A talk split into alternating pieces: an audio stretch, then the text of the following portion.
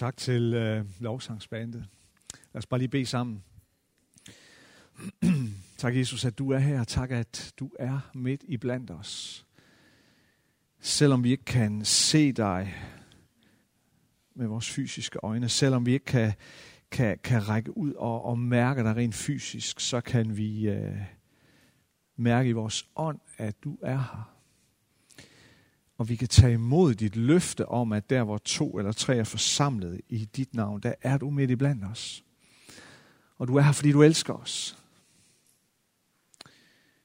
Du er her, fordi det betyder så meget for dig at være sammen med dine børn. Tak, far. At det betyder noget for dig at være sammen med os. Og du elsker os. Og du møder os Tal til os igennem de minutter, vi er sammen her. Tak, at du allerede har talt til os. Tak for de ord, som er blevet delt. Det, som Maria har delt. Det, som andre har delt af deres oplevelse med dig gennem de sidste stykke tid. Og derigennem taler du til os. Derigennem opmuntrer du os. Derigennem styrker du os og møder os. Tak, at du er her. Jesus, vi elsker dig. Vi er sårbare, vi er skrøbelige, vi er menneske, mennesker og menneskelige. Kom til os her i vores menneskelighed, og i vores svaghed og vores skrøbelighed. Kom med din nåde og din kraft lige nu. I dit eget navn, Jesus. Amen.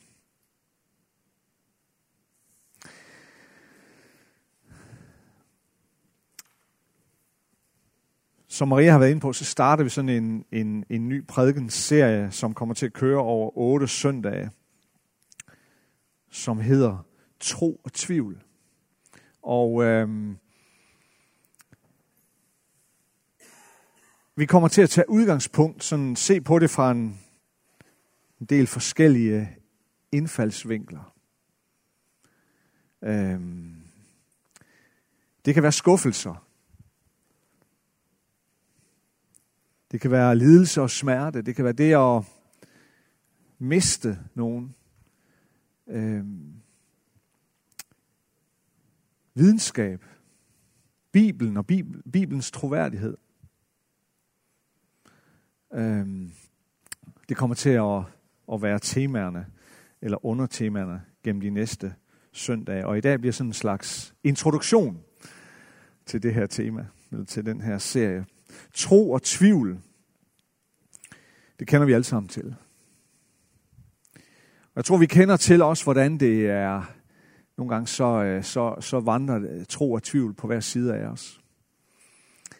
Og øh, det kommer ikke sådan en måned ad gangen, sådan af en måned så tror vi, og en måned så tvivler vi, eller en uge ad gangen. Det er, det er svært at håndtere. Nogle gange så kan det, vi kan stå op en morgen, og så kan vi bare føle virkelig sådan stærk tro på en eller anden måde. Hvordan vi så vil definere og gradbøje tro. Men vi kan bare mærke, eller fornemme, og vi har bare let ved at gribe det her som øh, troen på Gud. Og vi, vi, vi, vi har bare sådan en stærk overbevisning om, at Gud er med os, og han vil noget med mig i dag, og, og, og det han har lovet mig, det kommer han også til at føre ud i livet. Men allerede inden solen går ned, og vi går i seng, så kan vi være ramt af den dybeste tvivl og anfægtelse. Og tænke, holder det her overhovedet? Findes Gud overhovedet? Og hvis han findes, elsker han mig så? Og hvorfor hjælper han mig ikke med det her? Kender I det? Inden for 24 timer, så kan vi, øh, så kan vi svinge sådan.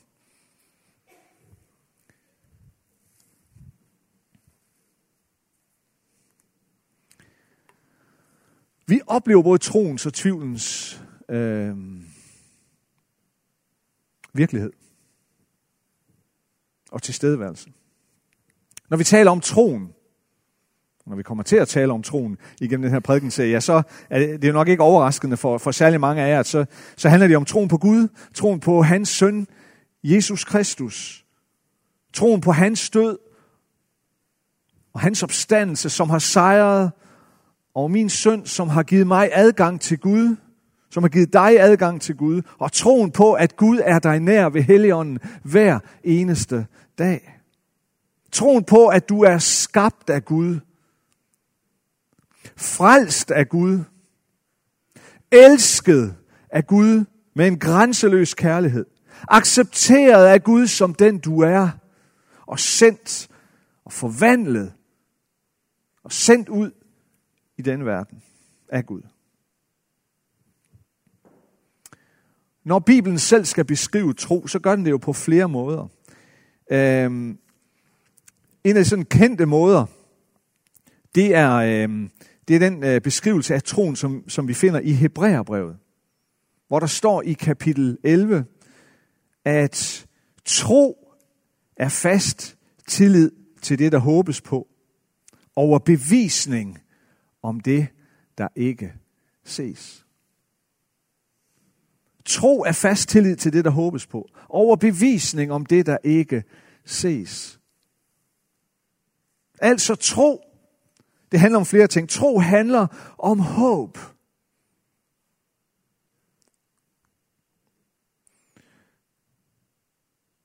Og tro handler om noget, der ikke kan ses. Det sidste, det giver jo næsten sig selv, fordi hvis hvis det var noget, vi kunne se, jamen, så handler det ikke særlig meget om tro. Det kan vi godt sådan nogenlunde forstå. Men vi har et håb. Det er en uløselig, uløselig del af troen, at der er et håb.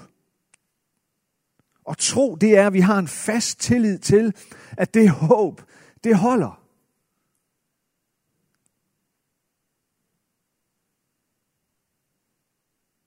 Jeg, har, jeg tror, jeg har delt det med jer her før, men, men det her med, en, en, en oplevelse fra mit eget liv, det her med, at som mange af jer ved, så voksede jeg op hos mine bedsteforældre, og det var en, det var ikke altid nogen øh, af forskellige årsager. Det var en omtumle nogle gange øh, opvækst. Og, men, men en klippe i mit liv, det var min bedstefar.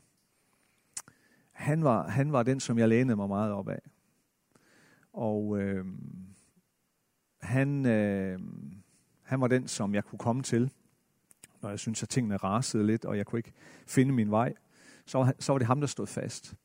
Øh, og øh, da han mange år senere nærmede sig afslutningen på sit liv, var han meget syg og røg ind og ud af sygehuset.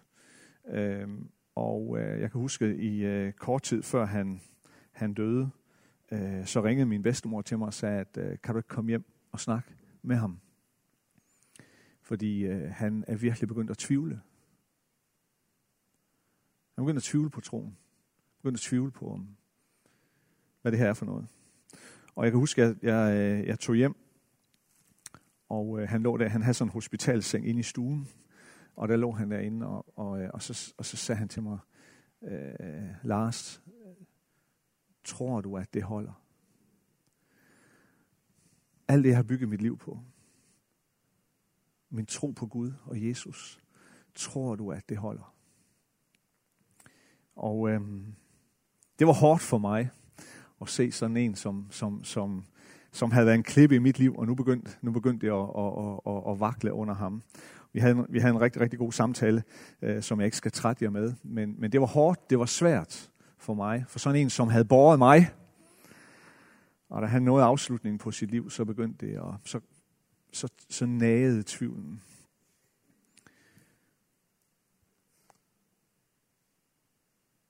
Men tro er en fast tillid til det, at, til det håb, vi har, og at det håb holder. Det er en fast tillid til, at en gang så skal vi se det som værende mere end et håb. Så skal vi se håbet opfyldt. Så skal vi se håbet indfriet. Og samtidig siger Hebræerbrevet, det, der, der, det er noget, vi ikke kan se. Der er noget, vi ikke kan se. Vi kan ikke se Gud rent fysisk.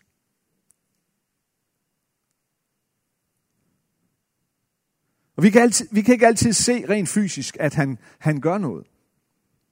Vi kan, vi kan ikke se, at han er her med vores fysiske øjne. Men tro er det, der gør, at jeg er overbevist om, at han er her. Og tro er det, der gør, at jeg kan Jeg kan, jeg kan være fast overbevist om, at, at når der sker det og det, så er det Gud, der gør noget i mit liv. Tro er det, der gør, at jeg er overbevist om, at han er der alligevel, selvom jeg ikke kan se ham. At jeg er overbevist om, at han gør noget alligevel.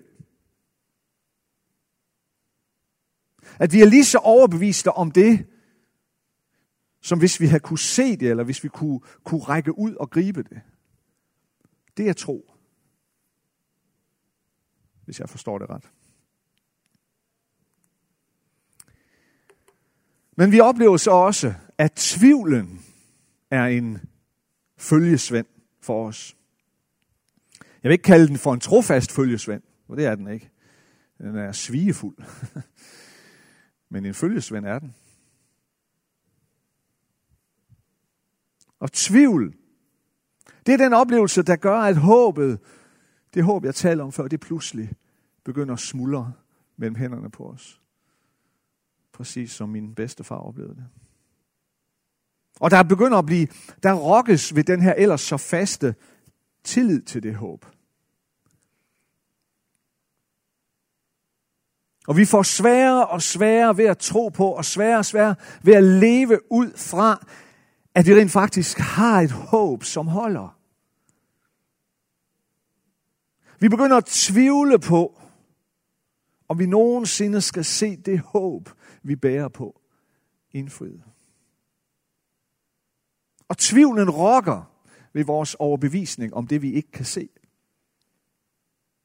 Den, den kendskærning, at vi rent faktisk ikke kan se det, og vi rent faktisk ikke kan mærke det med vores hænder, det kommer til at fylde mere og mere. Og den, den overbevisning, vi ellers tidligere havde om, at, at, øh, at, øh, at, at, at det er lige så virkeligt, uanset om vi kan se det eller ej, den overbevisning bliver det sværere og sværere at holde fast i. Det er det, tvivlen gør ved os.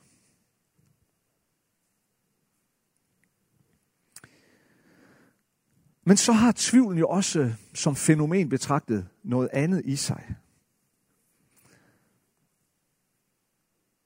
Selv i tvivlen kan der findes noget positivt. Et element af noget positivt i hvert fald. Og det er det, der gør, at tvivlen kan få os til, for eksempel indimellem lige at stoppe op og reflektere en gang mere.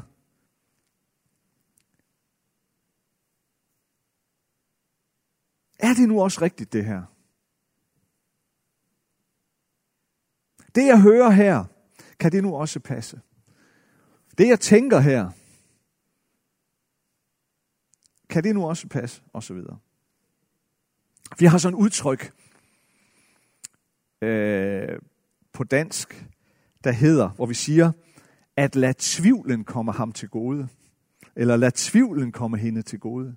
Det kender jeg godt, det udtryk, ikke? Jeg lader tvivlen komme dig til gode. Det handler om, at hvis jeg skal vælge en handling, eller en reaktion, eller en sanktion over for et andet menneske, men jeg er i tvivl om, hvad der er det rigtige at gøre, så vælger jeg at lade tvivlen komme min modpart til gode.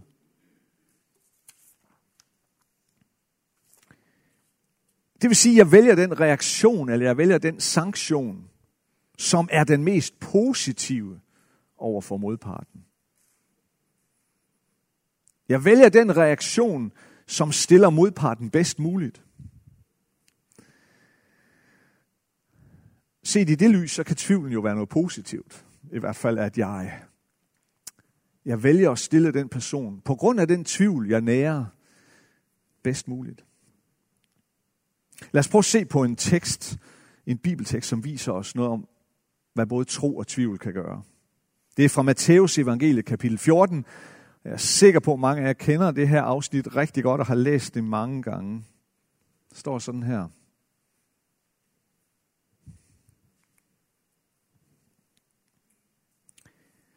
Straks efter nødte Jesus disciplene til at gå ombord i båden og tage forvejen over til den anden bred, mens han selv sendte skarne bort. Da han havde sendt skarne bort, gik han ene op på bjerg for at bede, og da det var blevet aften, var han alene der. Båden var allerede mange stadier fra land og kæmpede med bølgerne, for vinden var imod. Men i den fjerde nattevagt kom han til dem gående på søen. Da disciplene så ham gå på søen, blev de skrækslagende og sagde, det er et spøgelse, og de skreg af frygt. Og straks talte Jesus til dem og sagde, vær frimodige, det er mig, frygt ikke. Men Peter sagde til ham, Herre, er det dig, så befal mig at komme ud til dig på vandet. Han sagde, kom. Peter trådte ud af båden og gik på vandet hen til Jesus. Men da han så den stærke storm, blev han bange, og han begyndte at synke og råbte, Herre, frels mig. Straks rakte Jesus hånden ud, greb fat i ham og sagde, du lidetroende, hvorfor tvivlede du? Da de kom op i båden, lagde vinden sig, og mændene i båden kastede sig ned for ham og sagde, sandelig, du er Guds søn. Når vi læser den her tekst, eller når vi sådan fra tid til anden øh, måske lytter til en prædiken ud fra den her tekst, så har vi måske en tendens til, at vi, at vi fokuserer på Peter. At vi har størst fokus på Peter. Og det han siger, og det han gør, og det der sker med ham. Men faktum er jo, der befinder sig 11 andre disciple i båden. Og både hos Peter og hos de 11 andre venner, der møder vi både tro og tvivl. Det får bare lidt forskellige udtryk. Peter, han, han lægger stærkt ud. Han demonstrerer meget hurtigt, skal vi sige sådan et øh, højt niveau af tro. Hvis det er dig her, så inviter mig ud til dig, ud på bølgerne. Jeg er klar. Gør med mig, hvad du vil. Jeg er sikker på, at du kun vil mig det godt. Jeg er sikker på, at sammen med dig, så kan jeg alt. Bare inviter mig ud på bølgerne. Det må siges at være sådan et højt element eller niveau af tro. Troen på Jesus hos Peter. Og troen på Guds kraft, den er så stærk. Og længselen efter hos Peter at være sammen med Jesus, den er så dominerende hos ham, at den straks overtrumfer alt andet. Den, den overtrumfer alt, hvad han ellers i øvrigt ved om, om naturens kræfter, om vands bæreevne, og i det hele taget sådan en rationel, logisk, menneskelig tænkning. Troen på Jesus overtrumfer det hele for Peter lige der.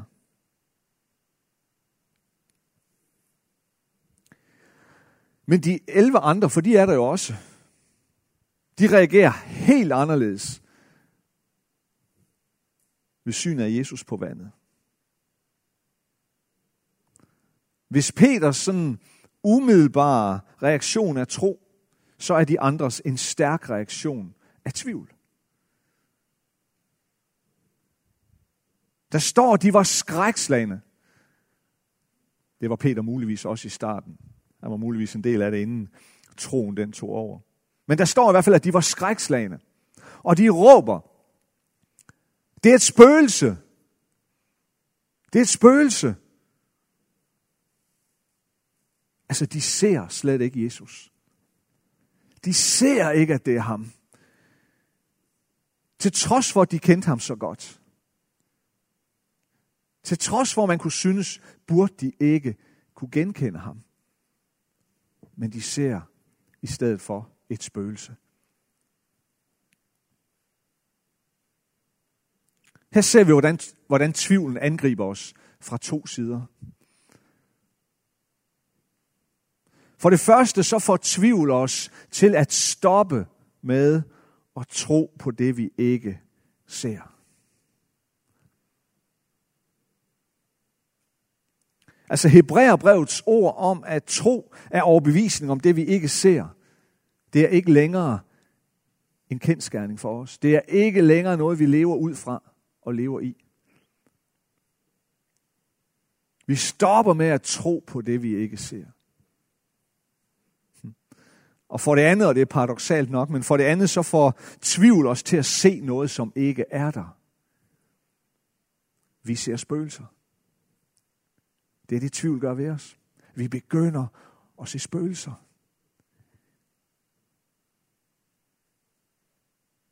Og når først vi tror på de her spøgelser, så kan de føre os de mærkeligste steder hen. Og de kan få os til at gøre de mærkeligste ting.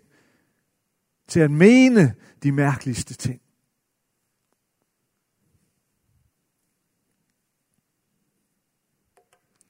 Men tilbage til Peter. Ham, som ellers lagde så godt ud. Ham, som startede i den stærke tro. Han bliver også ramt af tvivlen. Når livets omstændigheder, i det her tilfælde i form af den stærke storm, rammer ham, så bliver han pludselig mindet om noget. Så er der pludselig en stemme, der taler til ham og siger, Peter, du kan jo slet ikke gå på vandet. Hvad har du gang i? Og han begynder at synke.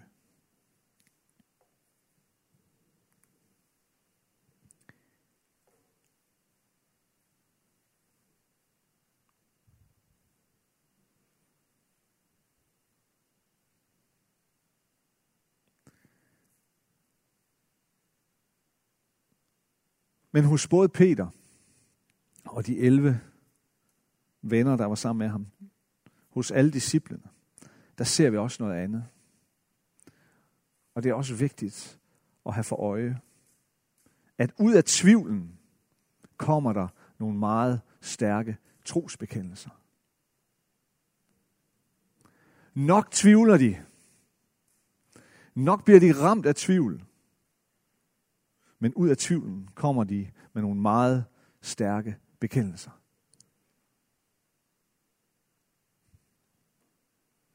For de 11 andre, der kommer bekendelsen, da Jesus og Peter er kommet op i båden. Stormen har lagt sig, og Peter sidder som sådan en druknet mus, og alt er blevet stille så kaster de sig ned i båden foran Jesus og siger, Sandelig, du er Guds søn. Sandelig, du er Guds søn.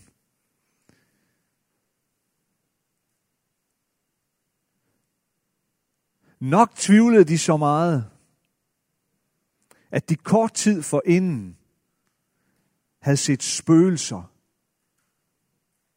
i stedet for at se Jesus. Men alligevel så kommer de med en af de stærkeste kristne bekendelser. Jesus, du er sandelig Guds søn.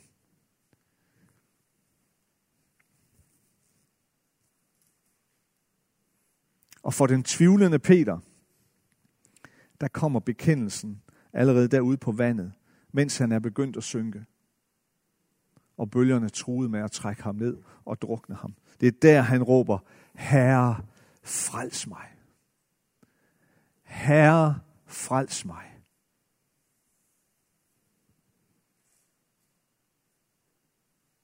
Ud af tvivlen kommer to af de stærkeste bekendelser, som hvis vi har dem med, hvis vi har dem med og kan råbe dem ud midt i fortvivlelsen, så er vi rigtig godt stillet. Herre, frels mig. Jesus, du er Guds søn.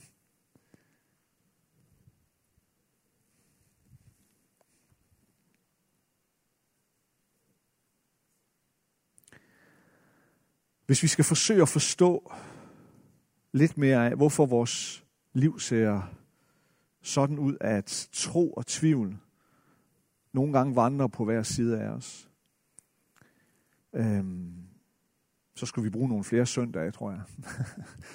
men, men måske kan vi blive lidt klogere ved at vende os til noget af det, som, som Paulus han siger i 2. Korintherbrev, kapitel 4.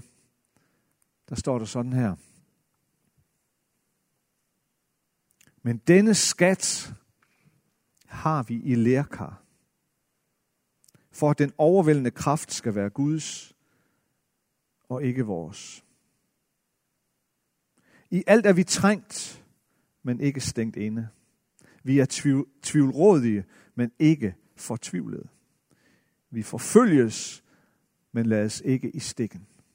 Vi slås til jorden, men går ikke til grunde. Paulus forsøger her at beskrive kristenlivet, tror jeg. Han forsøger at beskrive, ud fra hvad han har opdaget, hvad det vil sige at være elsket af Gud. Hvad det vil sige at være, være frelst af ham og leve sammen med ham hver eneste dag i Helligåndens kraft. Det, det, det er noget af det, Paulus han har oplevet og har opdaget. Og alt det her, det kalder han for en skat.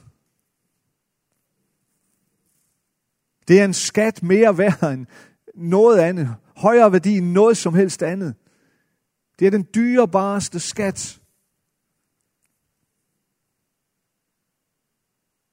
Det er en skat, som er tilgængelig for hver eneste en, som vil lægge sit liv i Guds hænder. Det er det, Paulus har opdaget. Det er den dyrebareste skat.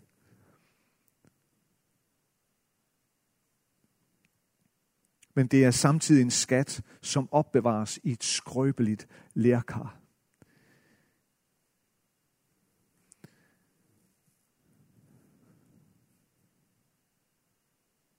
Tænk så at have den dyrebareste skat, men i det skrøbeligste lærkar.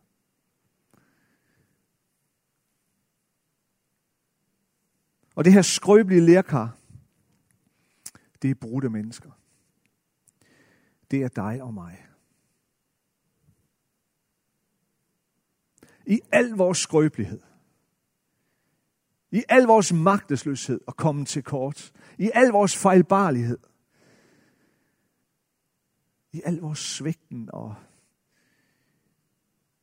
vende, vende Gud ryggen, vende andre mennesker ryggen, vende os selv ryggen. Det er vores brudhed. Det er os, der er de her skrøbelige lærkar.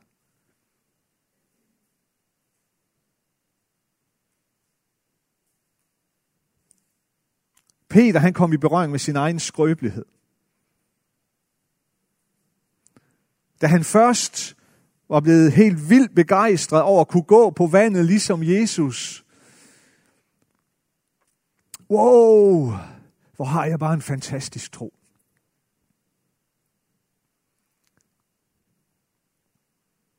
Hvor kan jeg meget? Hvor er jeg god?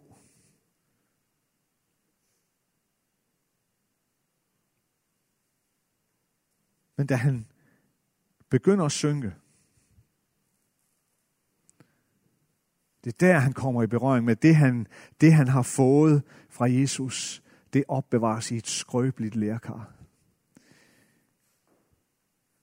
Det er der, han opdager lidt af, hvor vigtigt det er at have Jesus ved sin side hele tiden.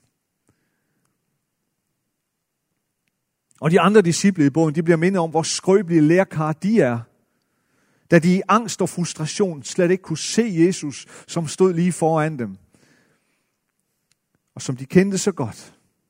Men alt, hvad de kunne se, var et spøgelse.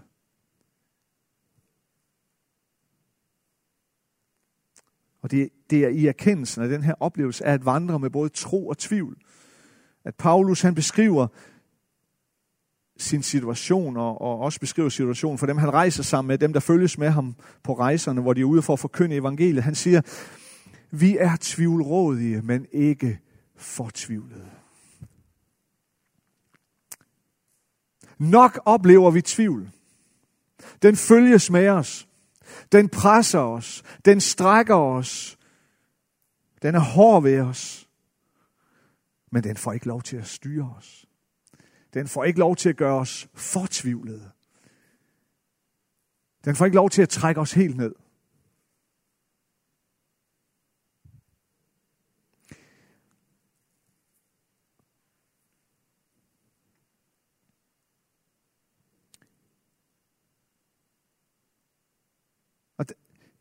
Den her vandring, den her vandring er vi på.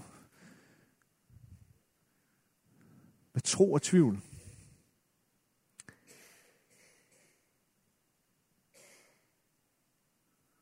Det er nok svært at komme udenom. Det er i hvert fald Paulus' erfaring. Hvis du mener, at du er bedre end Paulus, og kan noget, han ikke kunne i så henseende, så kom og sig det til mig.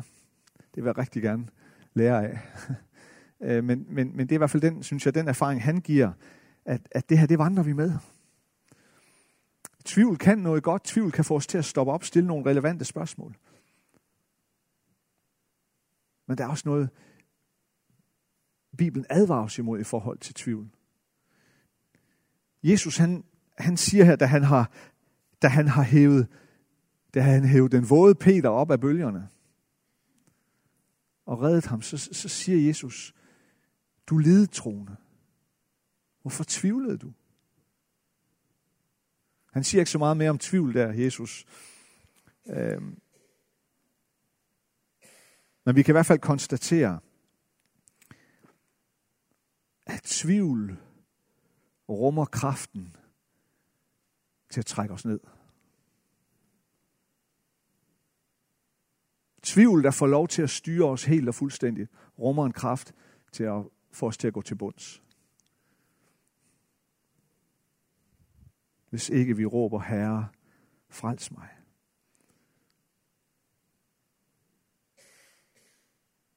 Tvivl. Når vi taler om tvivl, så er vi også inde og røre ved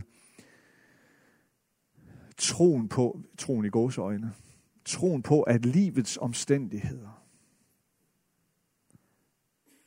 er stærkere end Guds kraft.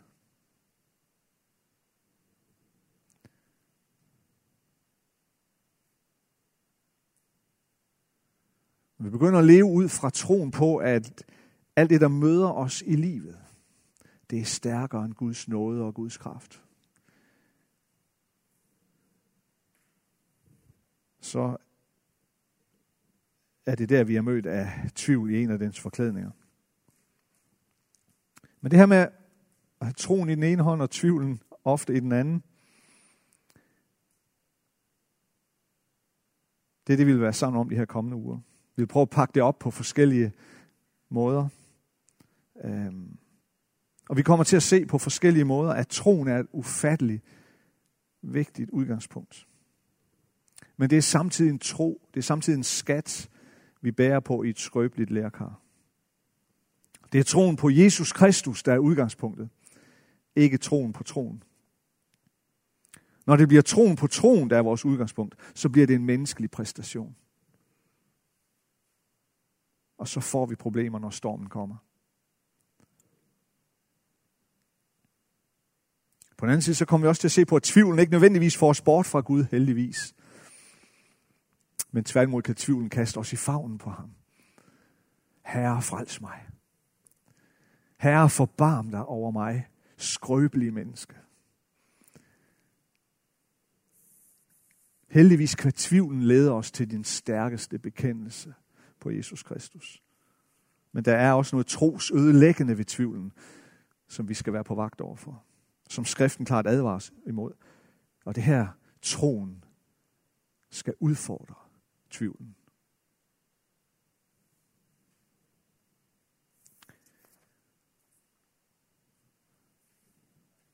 Vil gerne bede lovsangeren om at, at komme herop. Og øhm, nu vil vi lovsynge øhm, sammen. Og vi vil også lade det være en anledning til, at du kan at du kan respondere på det, du oplever, Gud har talt til dig om.